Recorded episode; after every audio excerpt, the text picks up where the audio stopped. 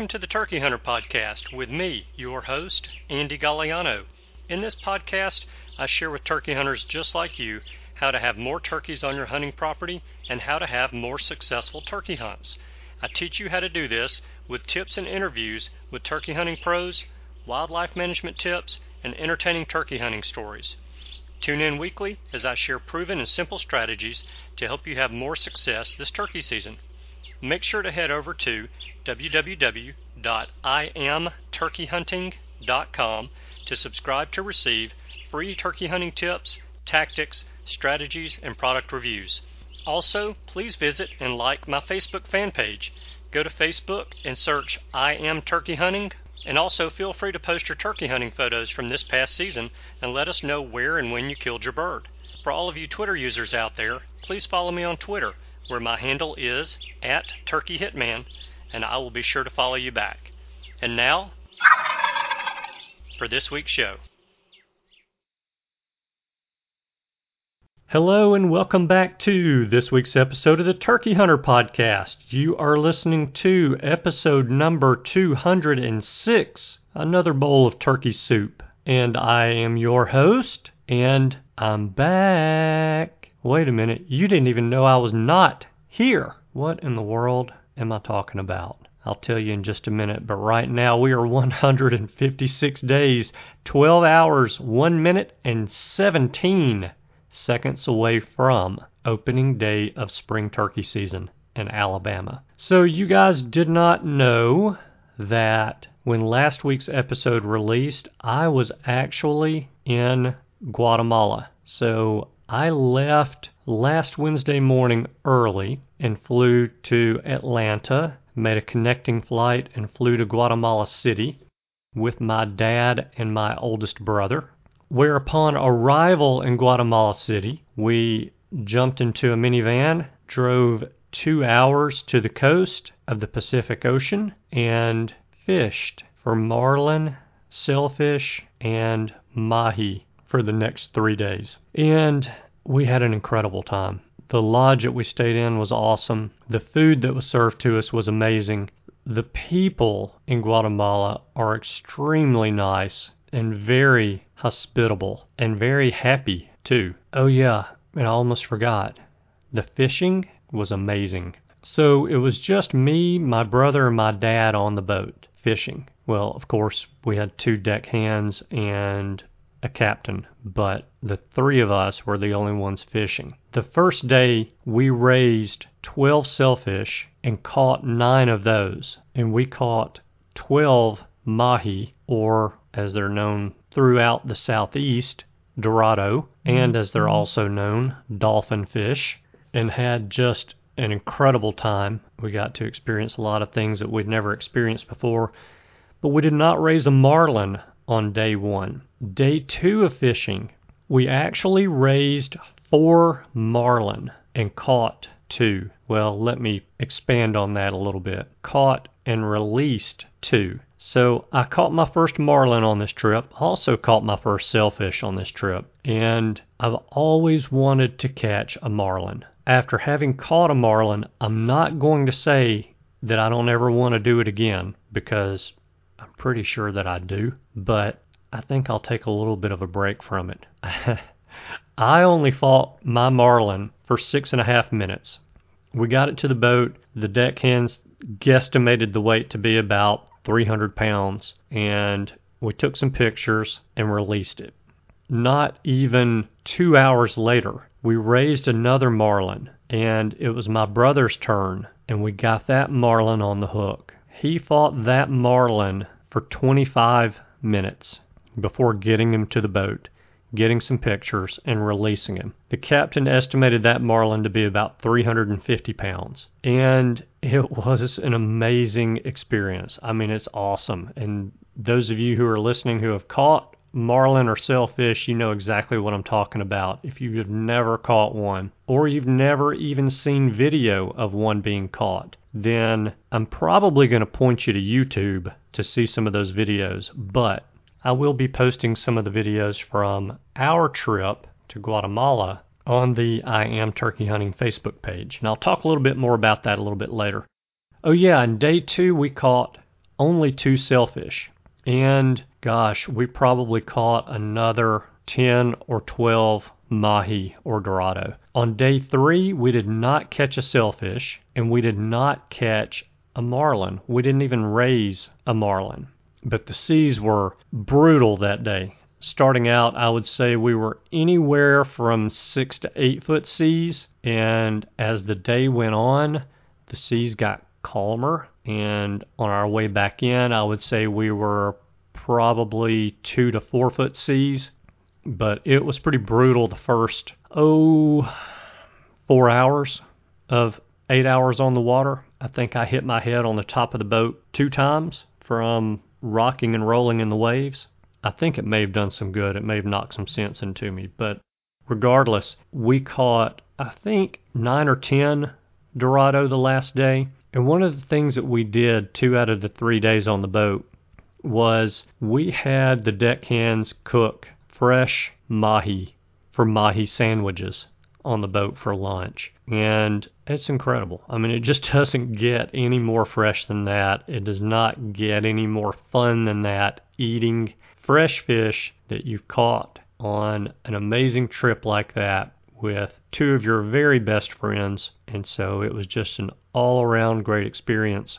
And I will be doing that again. Now, I'm not sure when, but I will be doing that again sometime in the not too distant future. Now, you guys who have been listening to the show for quite a while, you know that my dad is the one who is responsible for getting me into hunting and fishing. And he took time off of work, took time away from the rest of his family to get us boys out into the woods to experience all the wonderful things that Mother Nature has to offer. Now it's stuck with only two of us boys. That's my oldest brother and me. And so we actually gave my dad this trip for Christmas and his birthday, just as a way to say thank you for all that you've done for us. And you guys with young children that are very into hunting, you know exactly what I'm about to say, and that is that when he would go to the store to buy camouflage clothes for himself, he couldn't just buy for himself. He would buy for us kids first, and then he'd buy for himself. When he'd buy ammo, he'd have to buy three times the ammo. You can't buy just one pair of binoculars. You've got to buy three. You can't just pick out one tree stand to go to to deer hunt. You've got to pick out three or two for those times when one of us would be hunting with him when we were younger. So you guys know what kind of a sacrifice you make to get your kids into the woods and for them to experience the great outdoors. And this trip that my brother and I bought for our dad and took our dad on was our way of saying that we know the sacrifices that he made to get us out into the woods and that we appreciate him for doing that. And so it was a very special trip for us. It was, again, just an amazing experience. And I am so thankful that we got the opportunity to do that. So, for right now, that's enough with my fishing stories. And let's have some turkey soup. And hey, this bowl of turkey soup has some pretty good news scattered around through it. So listen closely. Oh, yeah, and that's a little teaser because the first ingredient in turkey soup is some good news. So, the Secretary of the Department of the Interior, Ryan Zinke, has done us all a great big favor by opening up 30 more wildlife refuges for hunting and fishing opportunities. Now, hunting and fishing are only allowed on national wildlife refuges if those activities do not conflict with conservation. Well, Mr. Secretary, I say open them up because we all know that hunting and fishing are conservation. And the great news is that the Secretary feels the same way that we do. So, the National Wildlife Refuges that are now open for turkey hunting. Now, there's a list of refuges that are open for other types of hunting, but I'm only going to talk about the ones that are now open for turkey hunting for the 2018 and 2019 seasons. The first one is Lake Woodruff National Wildlife Refuge in Florida. The second one is the Umbagog, and I probably mispronounced that, Umbagog National Wildlife Refuge in Maine and New Hampshire, and the Edwin B. Forsythe National Wildlife Refuge in New Jersey. Did you catch the one in Florida? It's located in Osceola Country, by the way. Hey, these are national wildlife refuges that have never been open to hunting. And so, at least for the first couple of years, we, hunters, should be able to get on these national wildlife refuges and hunt some critters that have not been pressured like a lot of the critters on a lot of the other public land that's out there for us to hunt, especially the limited amount of public land that we have in the southeast. So, this is a great opportunity for us, and Secretary Zinke is catching grief for opening up more opportunities for us hunters and fishermen to enjoy our hobbies, our passions. So, here's what I want you guys to do. Those who oppose us are very vocal. A lot of times, we, the hunters, are not. So, shoot an email to Secretary Zinke's office. The email just has to have something in the subject line. You don't need to put anything else in the email, in the body of the email, unless you just want to. And I recommend just saying in the subject line, thank you for opening up more hunting and fishing opportunities on public lands, on our public lands. That's all it's got to say. His email address is exsec at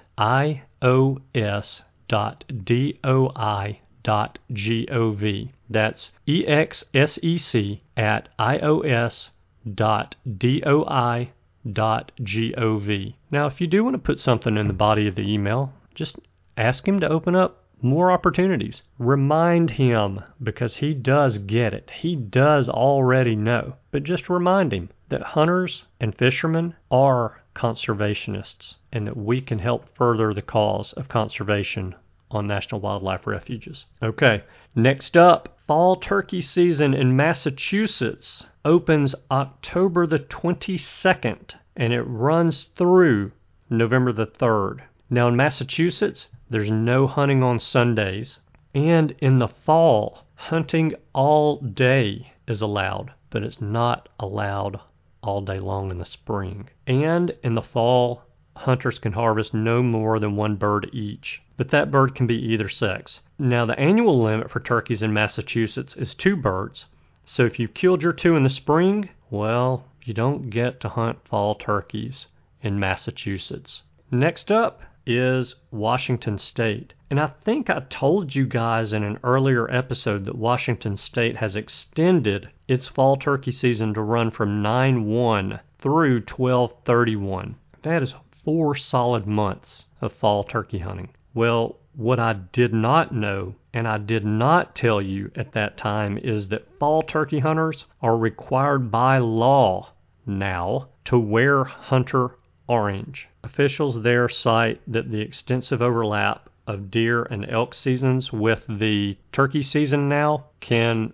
present some additional dangers for turkey hunters, and they want all hunters in the woods in the fall and winter to wear hunter orange. Now, coming in a little bit closer to home for me, the Mississippi Commission of Wildlife, Fisheries, and Parks has voted to require mandatory harvest reporting for turkeys now. So, successful Mississippi hunters will be required to report their harvest using the smartphone app or by calling the reporting phone number. The hunter is required to initiate the harvest reporting process prior to moving the harvested animal.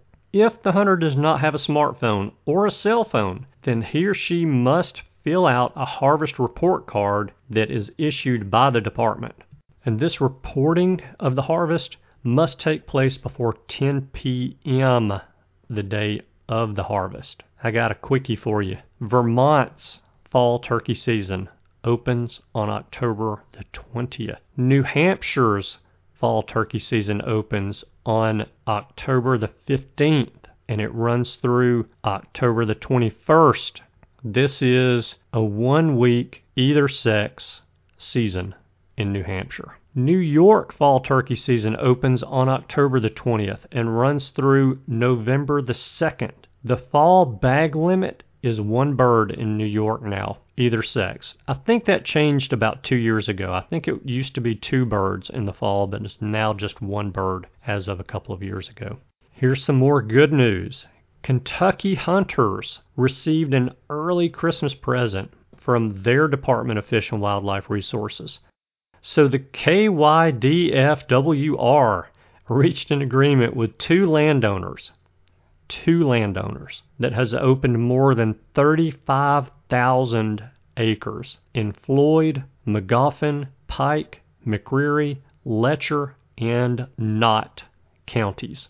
Now, the department is pretty stoked about the additional elk hunting opportunities that this acquisition offers, but they say that this area should be very good for turkey hunting as well. Ingredient number nine today is that fall turkey season has already opened for archery in Oklahoma. It actually opened October the 1st. The fall archery season runs through January the 15th, 2019. That is a nice long turkey hunting season. Now, the fall gun season for turkeys opens November the 3rd and runs through November the 16th. The fall bag limit, whether you're archery hunting or gun hunting, is one bird. Now, mixed in with all this good news going in our turkey soup today is something, well, I don't know what you want to call it, but in an attempt to thoroughly confuse and frustrate hunters, the Ohio Division of Wildlife wants to remind hunters that they are required to make their own game tag to attach to their fall turkeys after harvest. Tags can be made of any material cardboard, plastic, paper, etc. And it must contain the hunter's name, date, time, and county of kill. In addition, all hunters must report their harvest using the automated game check system. Now, hunters can check their harvest online at ohiogamecheck.com or they can call 877 824 4864 or they can visit a license agent. Now, if you're a landowner who is exempt from purchasing a turkey tag, you have to call a different phone number. You have to call 866 703 1928 for operator assisted game check service. Oh, and by the way, you landowners who are exempt from purchasing a turkey tag, you will have the privilege, and trust me, it's a privilege, of paying a $5.50 convenience fee to report your harvest. Now, after doing that, you have to put your right foot in and take your right foot out. You have to put your right foot in and then you shake it all about. Seriously, Ohio Department of Wildlife, shouldn't we be making laws and regulations using technology that makes recording harvests easier and more convenient? And really? You can't print your own harvest tag and mail it to purchasers of those tags a couple of weeks before the season? Hey, charge us a dollar or two more for a fall license or tag to cover the additional cost. We'll pay it. I mean, this is crazy. All right, now maybe I should give the Ohio Department of Wildlife the benefit of the doubt and say they just didn't have the time to get their ducks in a row with printing tags and mailing those out because maybe just maybe this law was passed or changed too close to the opening date of their fall season. Really, though? Really? Okay. The season in Ohio opens October the 13th and it ends November the 25th. Now, seriously, I am making a much bigger deal over this than needs to be, but I'm doing so primarily because Ohio has made that entire process of tagging and harvesting turkeys more confusing and more difficult than it needs to be. Landowners have a different phone number to call. You got to make your own tag. Okay. Our final ingredient in this week's pot of turkey soup is this. Indiana turkey hunters should be ready to get into the woods if they are not already doing so. Fall gun season opens October the 17th and it runs through October the 28th. Now that's only in select counties, but archery season is already open and it runs through October the 28th. And then archery season opens again on 12 8 and it runs through 1 6 of 2019. In Indiana, the fall bag limit is one bird, either sex. And now we just add a little bit of salt and pepper and we're done.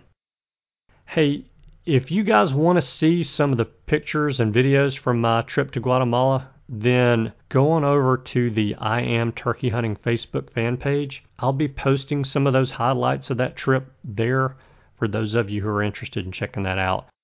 And if you have any interest in catching some big 80 to 90 pound sailfish, mahi, or maybe even a marlin or two, and want the captain's contact information, then shoot me an email to andy at iamturkeyhunting.com.